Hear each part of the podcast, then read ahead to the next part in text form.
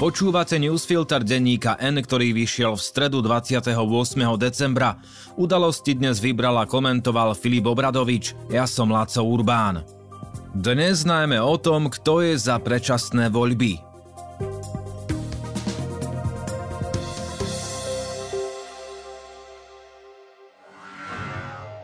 Potrebujete auto na zimu? Už túto zimu?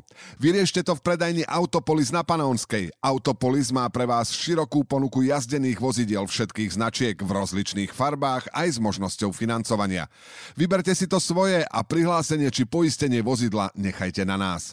Kompletnú ponuku a všetky informácie nájdete na www.autopolis.sk alebo nás navštívte v Autopolise na Panónskej 32. Veronika Remišová v rozhovore pre TASR vyhlásila, že nepreferuje predčasné voľby, pretože vždy priniesli Slovensku katastrofálny výsledok a nepodporuje ani nikým nevolenú úradnícku vládu, ktorá nemá žiadnu podporu v parlamente.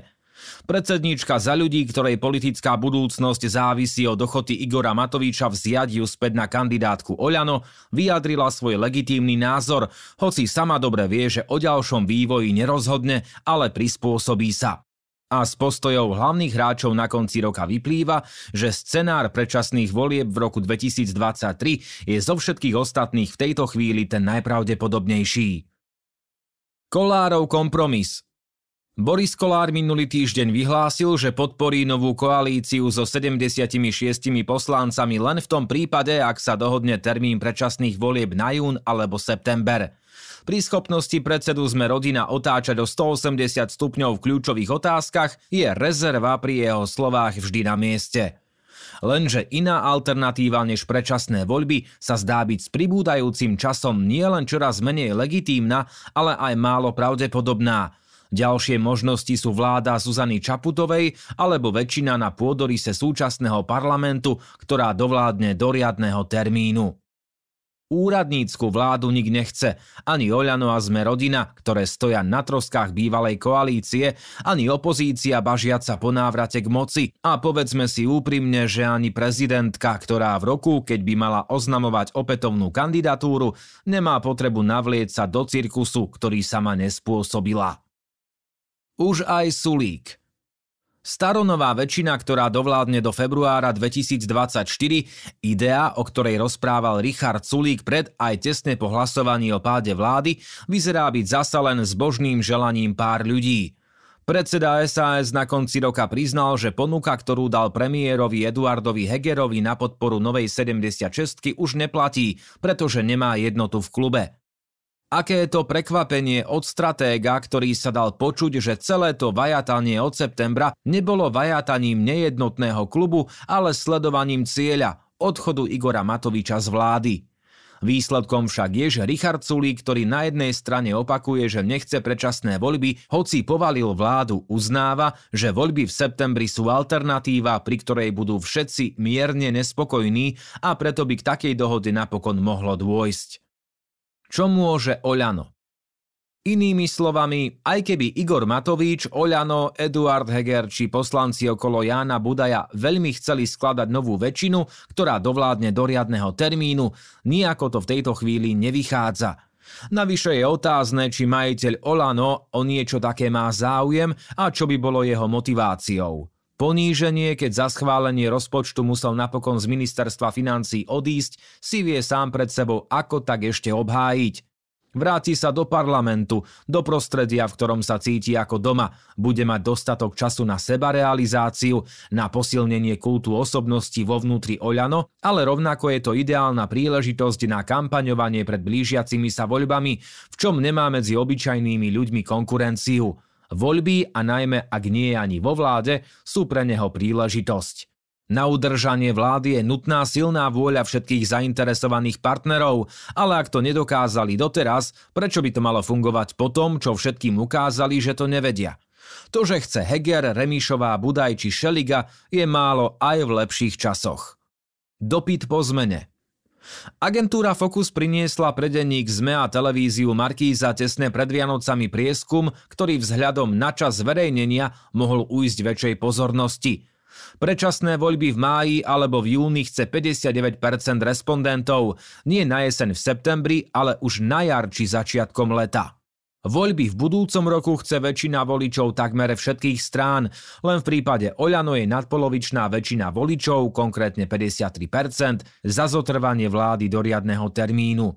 Do konca januára sa môže udiať všeličo. Kolár, Matovič a Sulík môžu stokrát otočiť, Heger sa zasa môže pokúsiť o nemožné, ale predstavte si, ako asi dopadnú voľby, keď toto trápenie budú ešte rok umelo naťahovať. Potrebujete auto na zimu? Už túto zimu? Vyriešte to v predajni Autopolis na Panónskej. Autopolis má pre vás širokú ponuku jazdených vozidiel všetkých značiek v rozličných farbách aj s možnosťou financovania.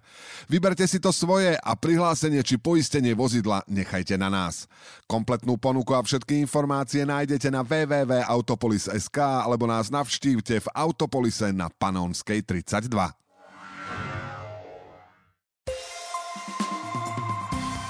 A sú tu ešte správy jednou vetou.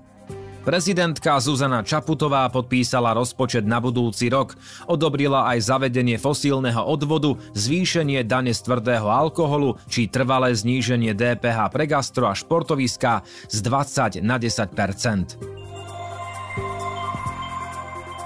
Do parlamentu mierí návrh obmedziť voľný predaj zábavnej pyrotechniky okrem najnižšej kategórie, ktorej sú napríklad prskavky. Zákaz odpaľovať delobuchy by platil aj v okolí nemocníc, domovov sociálnych služieb či útulkov. Podpora novely je nejasná. Karty môžu zamiešať poslanci psičkári. Pokiaľ sa nezmenia slovenské rozpočtové politiky, o 50 rokov verejný dlh dosiahne skoro 350% hrubého domáceho produktu, ukazuje graf roka člena rozpočtovej rady Martina Šustra. Projekcia dlhu sa zhoršila nielen pre dosahy vojny na Ukrajine a súvisiacej energetickej krízy, ale aj pre nákladné trvalé výdavkové opatrenia prijaté v tomto roku. Ekonomika eurozóny podľa analytikov na budúci rok klesne. Ekonómovia v ankete Financial Times sú pesimistickejší než prognóza Európskej komisie. Vravia však tiež, že Európa už prekonala najhoršiu časť energetickej krízy vyvolanej ruskou vojnou. Ani vojna nemotivuje Slovensko k vyšším ambíciám v obnoviteľných zdrojoch. Európska komisia aj parlament chcú v reakcii na ruskú vojnu zvýšiť cieľ pre obnoviteľné zdroje zo 40 na 45% do roku 2030. Európa by tým ušetrila stovky miliárd eur, tvrdí bruselský think tank. Väčšina členských štátov vrátane Slovenska je však stále proti. Cena plynu pre európsky trh padla najnižšie od februára, keď sa začala ruská invázia na Ukrajinu. Do poludnia sa na holandskej burze TTF znížila na 76 eur 18 centov za megawatt hodinu. Od polovice decembra klesla zhruba o 60 eur. Rozdelenie Československa považuje za prínos 46% ľudí, opačný názor má 45% opýtaných. Vyplýva to z prieskumu agentúry AKO pre TASR. Od rozdelenia Československa uplynie o pár dní 30 rokov.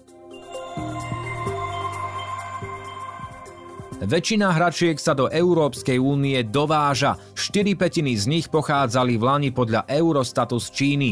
Vývoz únie predstavoval zhruba tretinu dovozu, pričom najväčší podiel na ňom malo Česko. Petra Vlhová obsadila 7. miesto v druhom obrovskom slalome v Zemeringu. Vyhrala američanka Mikála Šifrinová, na ktorú slovenská lyžiarka stratila v súčte dvoch kôl sekundu a 38 stotín.